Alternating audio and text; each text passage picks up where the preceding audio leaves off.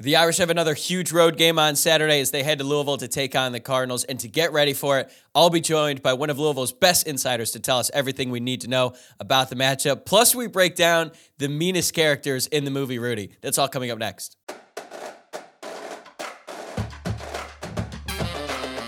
You are Locked On Irish, your daily podcast on the Notre Dame Fighting Irish.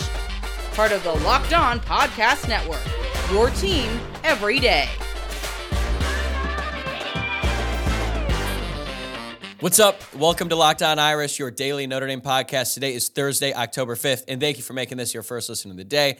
I'm your host, Tyler Wojciak. I'm a Notre Dame alum and producer covering college football for Fox Sports. And today I'm going to be joined by who I think is the premier voice uh, covering U of L athletics, Mike Rutherford, the owner and manager of cardchronicle.com.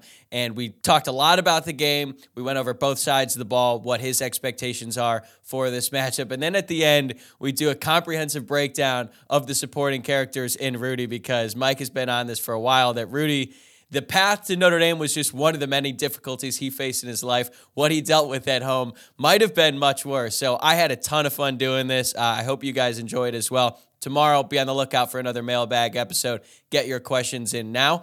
But all right, let's talk to Mike. All right, I'm really excited about this one. Uh, I'm here with Mike Rutherford, the manager and editor of CardChronicle.com, to preview the big game on Saturday. But before we dive into the matchup, set the stage for us, Mike. I know this is the first home sellout for Louisville since the last time Notre Dame came to town back in 2019, but this feels way bigger than that. So, when was the last time Louisville hosted a home game uh, of this magnitude? I think, and it's funny, I got this question earlier today, actually. I, I think it's the 2017 Clemson game when college game day was in town. It was, if you remember the 2016 Clemson game, Louisville goes down yeah. there. Uh, I think the Louisville James actually, Quick game. Exactly, the James Quick game. We, like, I mean, more people refer to it as the Deshaun Watson, Lamar Jackson game, but Louisville fans definitely refer to it as the James Quick game. Uh, Louisville's actually favored in that game, which is crazy considering how far they fell just two years later. But you know, Louisville goes down there. That it's the electric game. Clemson squeaks out a win.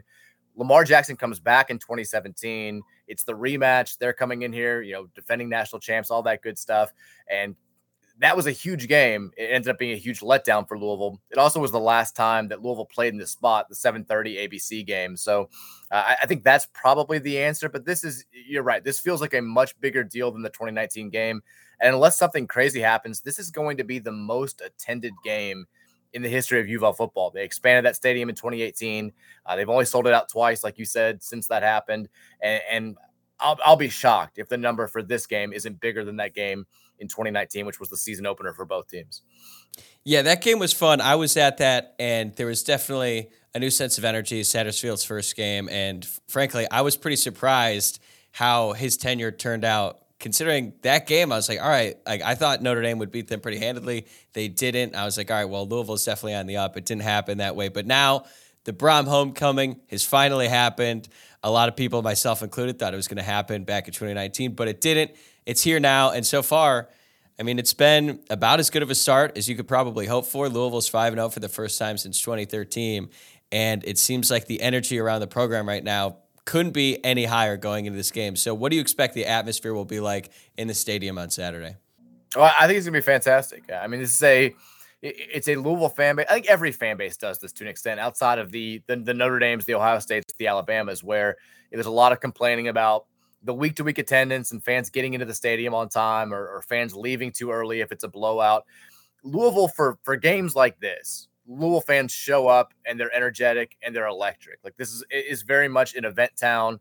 Um, you know, we do the Derby big. We we do you know, music festivals big. When Muhammad Ali, when he passed, when we celebrated his life, that was a huge, huge thing. Louisvillians show up for stuff like this. And I think you're going to see a crowd that is engaged the entire time. I think you're going to see a crowd that's hungry for a victory. I mean, the Scott Satterfield area, you sort of alluded to it, was just at best like slightly above average. And Louisville fans have been desperate to get back to that national stage basically since Lamar Jackson left. And this feels like that moment. I, think that the regardless of what happens on Saturday, the fans are excited about the direction of the program under the prodigal son, Jeff Brohm. But they really want to get back to feeling like this can be a perennial top 20 program, especially with the playoff expansion coming up next year. This can, you know, I, I think the, the dream is, you know, U of L is never going to be top five every year, competing for national titles every year. It's just it's never who they've been. But if you can be a program that every I don't know four years or so is flirting with being a top 12 team, flirting with going to that college football playoff, flirting with being one of the best teams in the ACC, uh, depending on how the conference looks in a, in a few years. I think that's the an achievable goal for Cardinal football. And Louisville fans that have lived through being a top 10 team in 04, a top 10 team in 06, a team that was just outside the playoff for most of the season in 2016, have gotten that taste of the good life in football. And it's hard to go back to being just a whatever program after you've had that taste. I think Jeff Brohm is the guy that most fans believe can get us back to that point. And beating Notre Dame and starting 6 and 0 on Saturday would be a, hell of a start for sure. It all seems attainable right now with Brohm at the helm. I think Louisville's got the resources. They've got everything they need to compete at the top of the ACC every year. And when my family moved to Louisville, it was back in 2006. So at that time, Louisville football was basically at its peak. And one of the games I can remember from that season was the blackout game against West Virginia. And that was an insane atmosphere. Is it, do you think it's going to be anything close to that on Saturday? I think it will be. Like honestly, I, I got asked the question earlier this week about you know compare this game to the all-time Louisville home games. Uh, you know, outside of Kentucky games, which I, I, think this Kentucky games are a different animal, but it's it's rivalry. And, and, look, Louisville's never played a game against Kentucky where both teams have been ranked, but I think this will rank right up there with that that West Virginia game. Louisville also played Miami uh, earlier that year. They hosted them when this was Miami was still kind of like in that you know the U era from the early 2000s. They were they were hanging on to it a little bit, so they came in with some cachet as as a top 12 team. Florida State came here back in 2016, which was the first time that Louisville had College Game Day, and then Florida State also came in here at number four in the country back in 02, which is a game that really put Louisville on the map. I, I think the atmosphere for this game, the environment for this game, should be unless Louisville falls behind big early right on par with those games. The common denominator in most of those games is that Louisville has won them. Like they've they've done they've done a really good job historically in this spot where they've had more eyes on them than usual, and where the that kind of peripheral fan. The, the fan that considers themselves a Louisville fan, but maybe doesn't live and die with the game every week, you get them in the stadium, you get them going nuts, you, you get them talking about this game. I think that's when Cardinal Stadium can really be a tough place to play. And I think Louisville fans watched the Notre Dame Duke game last week, and they heard Marcus Freeman and some of the players talk about, well, you know, the, the atmosphere definitely played a factor in this being such a close game. And I think we look at that and we're like, you know, we went down to Durham. We beat Duke by 60 a few years ago. I think if that atmosphere gave you something, we're expecting to be uh, a little bit better than that on Saturday. So I, I, do expect it to be wild. I expect it to be a hell of a time. Again, assuming that Louisville can keep it close for for four quarters, the fans should stay engaged the entire time. Yeah, I just looked it up. That West Virginia Louisville game back in 2006, uh, West Virginia was number three, Louisville was number five. It was a huge game at the time and had a bunch of implications for that season. But quick aside from the game, when did it become L&N Federal Credit Union Stadium? Because I know why it's not Papa John's Cardinal Stadium anymore, but I haven't been, uh, I haven't lived in Louisville in a few years, and that name caught me by surprise. This is the first year. This okay. is the first year that it's L&N Stadium. Uh, you know, there was some talk about calling it the Fed, which would be interesting considering Louisville's recent history with the FBI and its, its athletic program. So I, I like the Fed, but L&N Stadium is what they're going with. They've, they've shortened it. You know, it's not Cardinal Stadium anymore. It's just L&N Stadium. And I'm I'm actually kind of proud at how quickly the fans have adapted to this because stupid stuff like this tends to cause a rift in, in any fan base, like where a, like I'm calling it this or I'm calling it that. And the fans yeah. seem to be like, they're like, okay, we're, we're cool with L&N Stadium. Oh my God, I can't even imagine the message boards at the time of the state, the time the name was announced. There's probably a lot. But uh, what has the Jack Plummer experience been like so far? Because I've watched a lot of Louisville games this season, and I'm not gonna lie, I've seen him make some really impressive throws. And I was like, wow, is that the same Jack Plummer who started against Notre Dame twice already? But then he's made some plays, like the interception last week against NC State in the red zone, where it made me question if he's ever played football before. So it seems like it's been a roller coaster ride. How would you describe it? Uh, you pretty much summed it up right there. That, like that's that's exactly what Louisville fans have have kind of gotten out of this. And I do keep forgetting that he's played he's had to play Notre Dame for the third straight year yeah. with the a, a third t- different team, which is kind of crazy. Definitely reflective of, of this modern era of uh, college football. But he is he's a guy. I think the key with Jack Plummer has been his QBR, which you know you could say QB quarterback rating for what it's worth, is over 134 when he has a clean pocket it's like 33 something when he's been pressured. He has been really bad when opposing defenses ha- have brought the heat and they've gotten home. Um, and that's where he's run into some trouble. The decision making has been iffy at times. And I think that's why the Louisville fan base has been so maybe critical is too strong of a word, but they've definitely been been a, a, little bit leery uh, of Jack Plummer's play because his mistakes are so glaring. When he's good, he's really good. He's got a ton of playmakers around him. I think Louisville fans look at this and they say, just keep it simple. You, you know, he's a guy. Jeff Brohm br- basically brought him here because he knew his system. And with Brohm, it's a lot like when Bobby Petrino was here a couple of times. You would hear players say the quarterback doesn't have to be that good. It helps when he is, but as long as he understands the system knows where the open man is going to be and gets the ball out quickly and accurately to where it's you know it's supposed to be, he's going to put up numbers. And I think the Jeff Brohm system is very similar.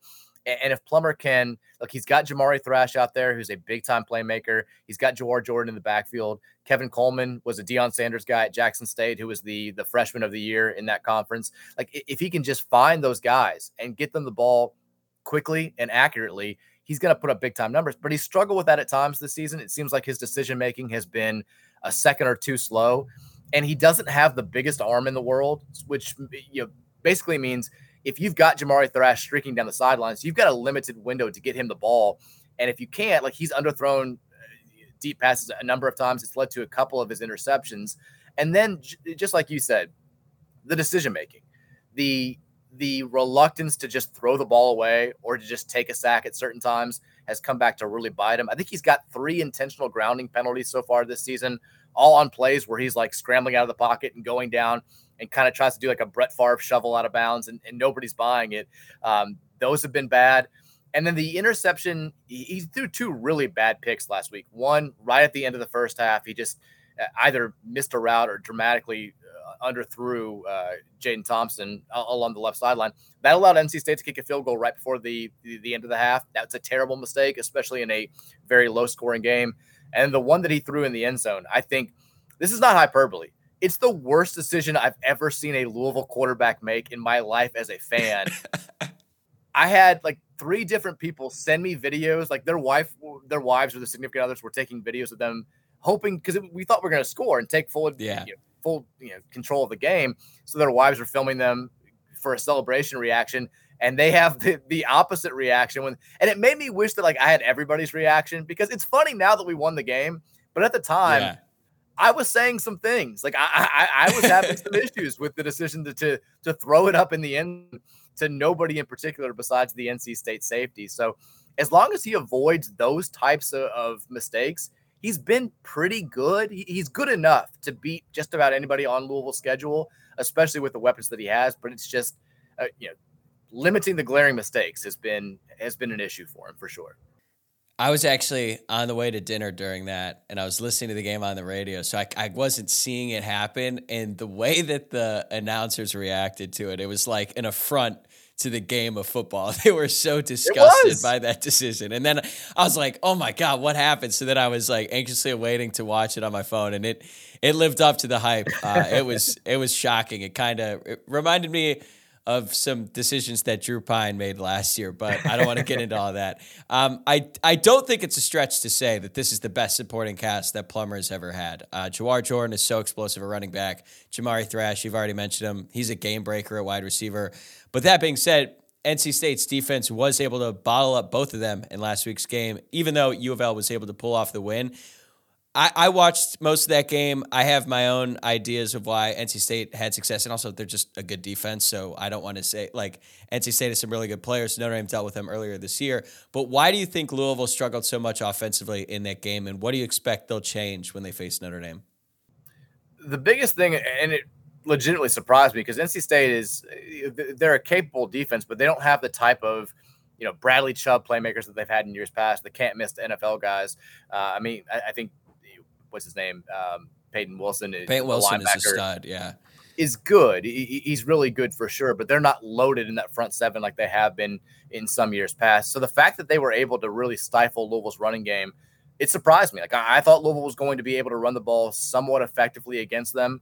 And instead, Jawhar Jordan, who entered the game as the nation's leader in yards per carry, only has 32 yards on on 16 carries. Uh, could not really get loose at all. Uh, the, the other guys they brought in, Maurice Turner, had no success. They got to Plummer consistently in the backfield. And to me, that's the biggest thing. I, I think, one, they were able to limit Jamari Thrash's uh, effectiveness because they have Aydan White, who's a really, really good cornerback, and, and they've mostly focused on him.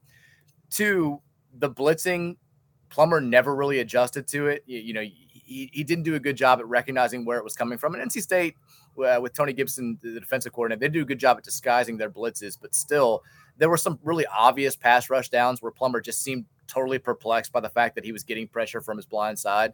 Like he not reading, not finding the hot route, not checking down, not changing anything. Uh, that really, really, I think, stifled the Louisville offense. And then also they just missed on some big opportunities. Um, you know, there was a play on the very first drive where Brohm got exactly what he wanted, which was Jawhar Jordan matched up against a linebacker in coverage.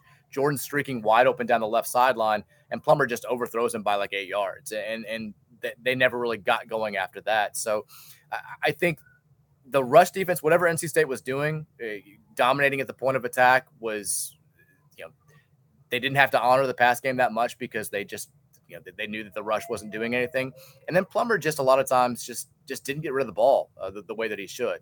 I think the the fact that Thrash was so bottled up last week, it, it makes me a little bit nervous going into this game just because he's going to be going up against, in, in all likelihood, an even better cornerback uh, this week. I, I, know that the Notre Dame defense, I think they have, you know, their, their safeties are okay. Their linebackers are, are good, but not great. But the defensive line and then the cornerbacks are what really, really scares me because I, I think that they can shut down Thrash in the same way that he was shut down last week. And then Louisville didn't really have a, a good option when when Jamari wasn't being able to make plays. So uh, yeah, that's that's the best way that I can describe what happened last week. We'll be right back with Mike to talk more about the upcoming game against Louisville. But first, a word from eBay Motors. Passion, drive, and patience. What brings home the winning trophy is also what keeps your ride or die alive. eBay Motors has everything you need to maintain your vehicle and level it up to peak performance. From superchargers, roof racks, exhaust kits, LED headlights, and more, whether you're into speed, power, or style, eBay Motors has got you covered. With over 122 million parts for your number one ride or die, you'll always find exactly what you're looking for. And with eBay Guaranteed Fit, your part is guaranteed to fit your ride every time or your money back. Because with eBay Motors, you're burning rubber not cash. With all the parts you need at the prices you want, it's easy to turn your car into the MVP and bring home that win. Keep your ride or die alive at ebay.com slash motors. eBay guaranteed fit, only available to U.S. customers, eligible items only, exclusions apply. We've talked a little bit about Plummer's struggles against the blitz. How much do you attribute that to the offensive line and not giving him protection, or is it just Plummer sort of kind of freezing up when he's back there and he sees the blitz coming? I think it's mostly the latter. The offensive line has been pretty good for, for the most part of the season. Like they they gave him a clean pocket throughout the Boston College game, and he put up outrageous numbers against BC.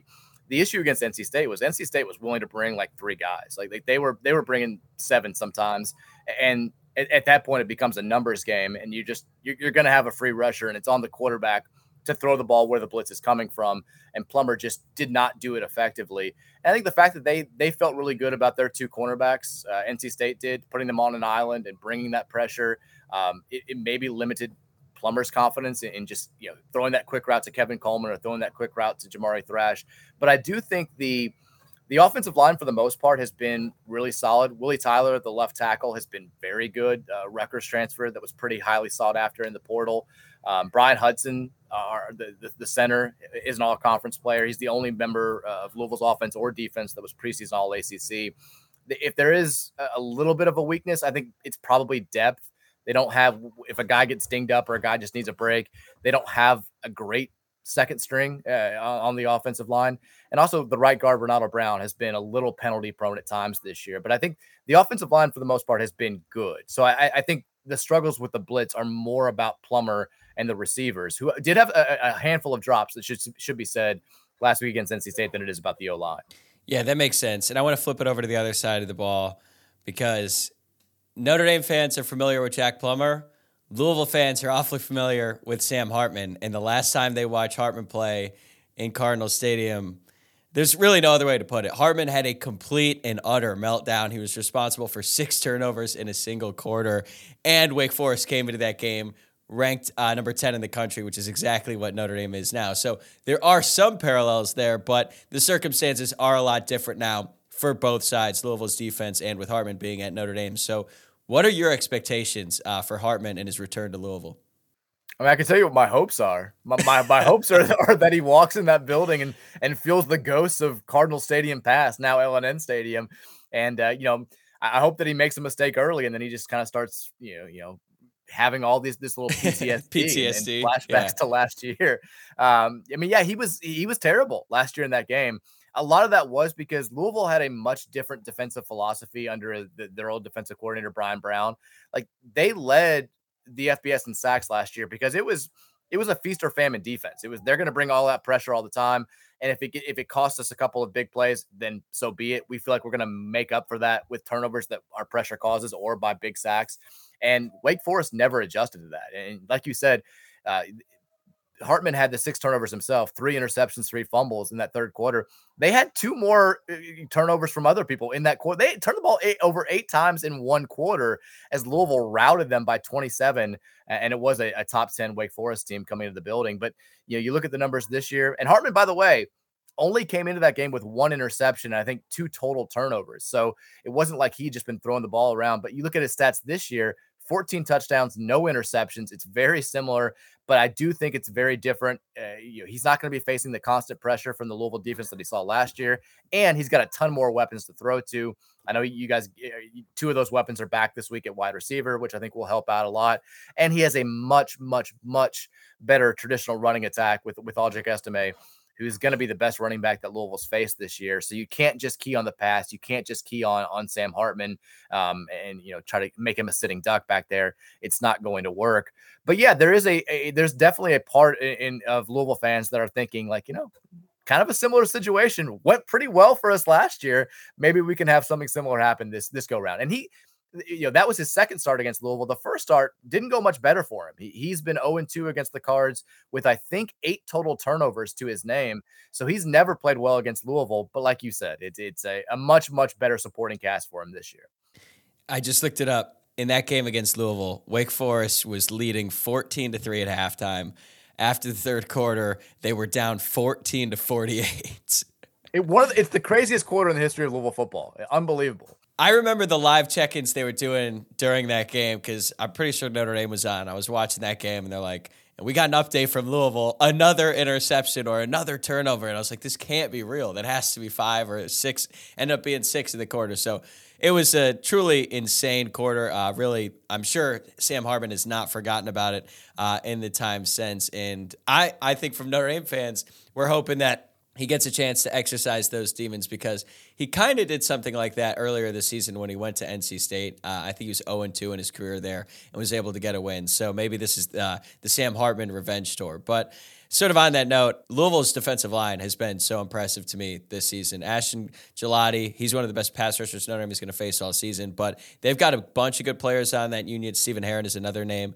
Uh, their stats won't blow you away, but they can be really disruptive. So, how do you think they'll fare against Notre Dame's offensive line?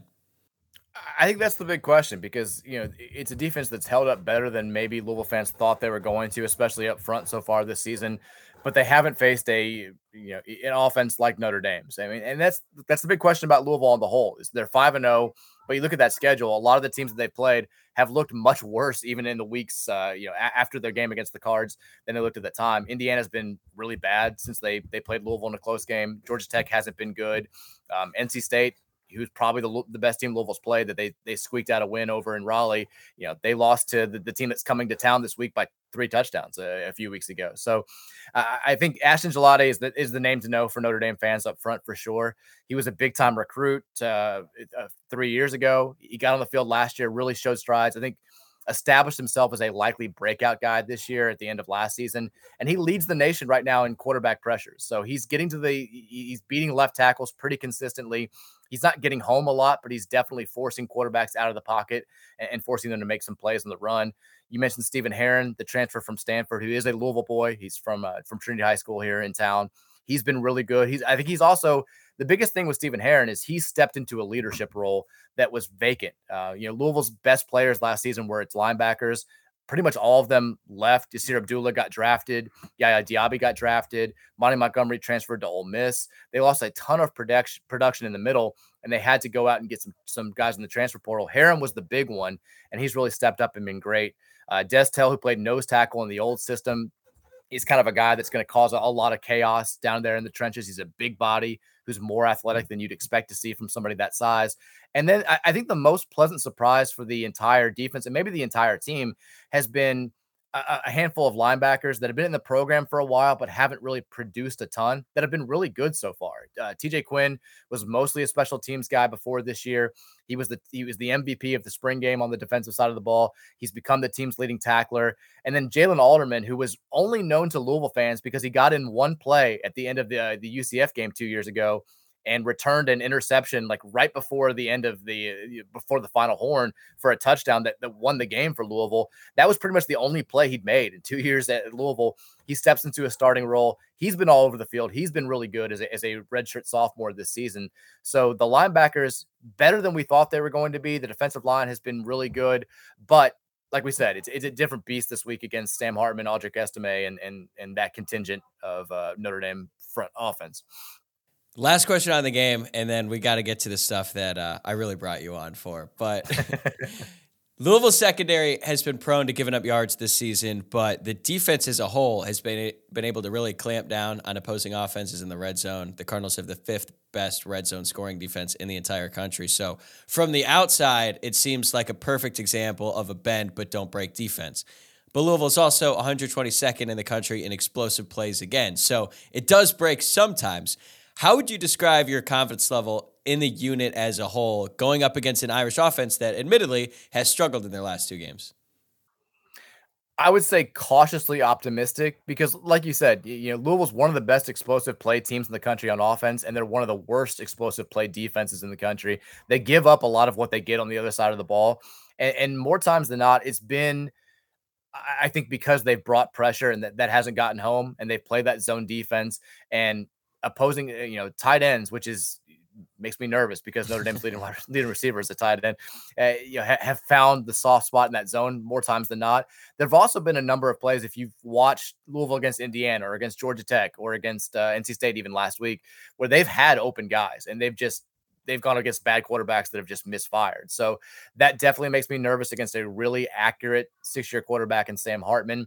I, I think what makes me more nervous about this game though is Louisville's done a good job at on obvious rundowns, first down, eh, first and 10, second and four. They've done a good job at kind of dominating the point of attack and not putting the opposing offenses in a second and manageable and where they can get really creative with their play calling.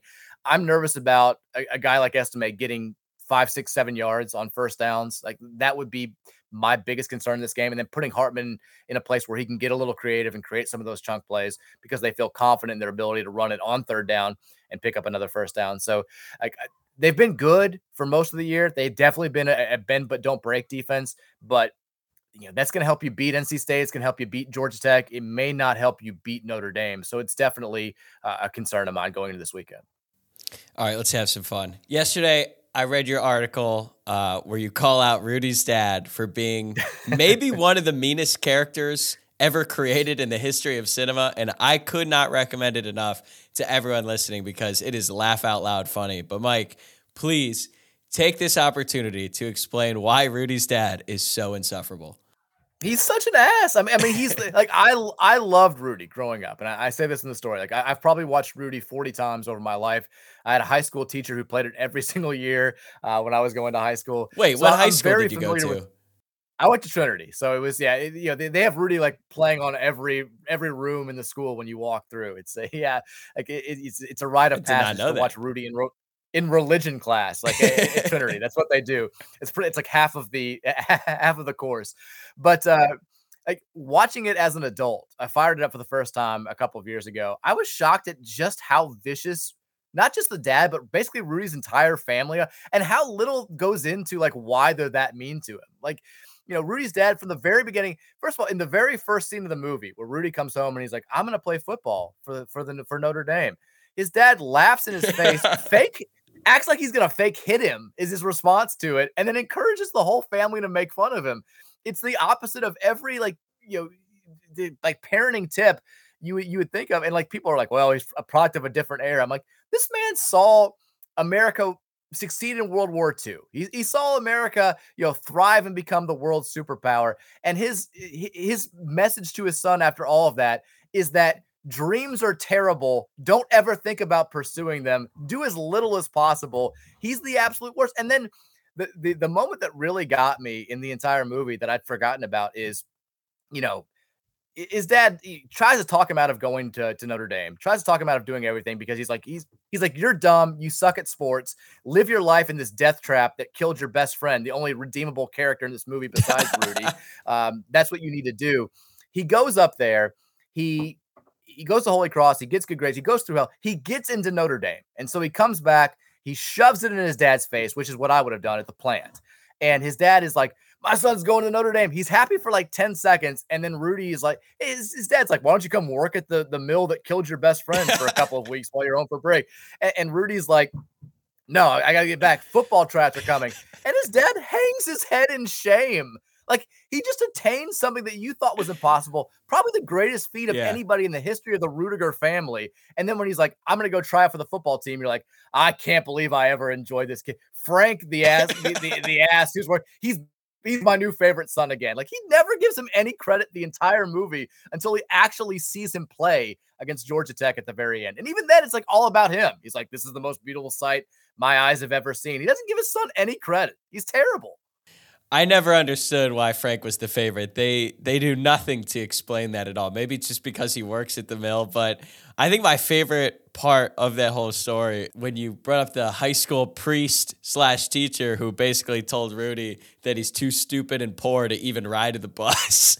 to go to Notre don't, Dame. Don't even look at the campus. You're not even allowed to think about it. Like you get don't dream about it. Yeah. You're a moron. You have to stay here and live in Joliet, Illinois for the rest of your life. You're not even allowed to tour and think about going to the school. What a what, what a what a, a a godly message to send to a young man trying to make the best of himself. Rudy's probably like, dude, the path to get there is hard enough when every single person in my life is doing everything they can to knock me down. It's making it more impossible. But with all this in mind, could you please power rank the five meanest characters in Rudy? Like, I already know who's your number one, but give me the other four. I actually think Frank is number one because okay. yeah, Fr- Frank is never like the dad. At least you you can he's a he's a dick, but like you can write off some of the stuff of like a gruff exterior, trying to be a hard nosed father. It's a product of his time. You, you can do that a, to an extent. He's terrible, but Frank they never give any sort of backstory whatsoever as to why he hates Rudy so much. It's like because I don't know, he played harder than him in high school football, so he hates him so. Like, there's never any reason. He's he's he's an absolute atrocious older brother to him the entire movie. He like his best friend dies in a fire, and he's like, "Good, he deserved it." Frank, Frank is absolutely the worst character in the movie. The dad is second. I mean, Frank even like you know Frank is like acting like he's happy for Rudy when he makes a sack. The look on his face still makes you think. Why did he get like, the invite? Yeah, he, should, that, he had no business going to South Bend. Yeah, take the other brother who at least apologized for boinking your old girlfriend. um, like so, so Frank's the worst. The the dad is second for sure. I think the priest is third. It's a limited yeah. role, but it's it, like it is a death blow where he won't even let him get on the bus, and he's you know you know, he's like the, he has the whole spiel too about like the problem with dreamers is they're never achievers. Like like which again is not exactly the message we need to be sending to America's youth in the early 1960s or whatever this is supposed to be. Um, so he's third. I will. Uh, I, am going to put this kind of a an underrated pick, but probably deserves more. The girlfriend. Yeah, I thank you. That's who, who I was thinking. It's got to be the girlfriend. I mean, she's so mad at Rudy because he won't doesn't want to get married at 19. Like, like calm down. Like let him let him work in the mill for a few more years. Let him do something. And the second he leaves, he hasn't even been gone for four months. She starts shacking up with his brother when he's home, and she acts like she's so apologetic. Like I'm so proud of you. Like whatever. Like you, you you're you're sleeping yeah. with my older brother. And she acted surprised when Rudy came home for Christmas. It's like, what did you think he was gonna do? Did you really think you were gonna be able to keep this a secret for that long? I mean, Rudy comes home for Christmas, shows his dad that he's got an A and three Bs from Holy Cross. His dad won't even get out of his recliner and is like, good for you, whatever. Frank looks at him with this just disdain. His old girlfriend, he finds out is sleeping with his brother. So he leaves in the middle of the Christmas break to go back to, to Joliet, uh, to South Bend, Illinois by himself. Nobody stops him. Literally, nobody is like, no, you spend the holidays with your family. Everybody's like, thank God he's gone. Who cares? Like, no, don't. It, it's terrible. They're all awful. Fifth, I would put. I mean, probably the brother who's who's sleeping with the, the girlfriend. Like that's the, he's terrible. I can't think of anybody else who's who, who's that bad to like they're all family members like it, it, besides the priest they're all like the, the the people who are supposed to be supporting rudy the most in his life are the worst to him it, making the team at notre dame is no obstacle it's it's it's the easiest thing rudy's ever done in his life after growing up with these a-holes for his entire life I know it's almost like there's some people watching that movie who are like, "Damn, if I want my son to play football at Notre Dame, the only thing I have to do is just be incredibly mean, show him no love, no compassion, no empathy for his entire life, and then maybe he'll have the motivation to uh, walk on the Notre Dame football team." But it sounds like you've been hearing so, from some members of the Ruettiger family ever since they came out. The real Ruettiger family. Yeah which I don't think they read the post because like, how dare you talk about my grandfather that way? I'm like, I'm making a point in the story to say the only information I can find about Rudy's actual dad is that he was a very loving father, not at all the way he was portrayed in the movie. I think he was somebody told me that he was so like his actual obituary made it a point to say like I'm not Ned Beatty's character in the movie. Like he was a great father. He was not that bad. Trust me. So like, but like yeah, some of the, the grandchildren I think found the story were like, how dare you? I'm like, well, you know, watch the movie. I think I'm. I, I, it's it's a pretty defensive position. It's it's obvious. The one the, the other thing about the movie that shocked me that I just it, I never processed as, as a kid that is so ridiculous is so he goes out on his own. He goes to Holy Cross. He has success. He goes to gets into Notre Dame for God's sake. He makes the team.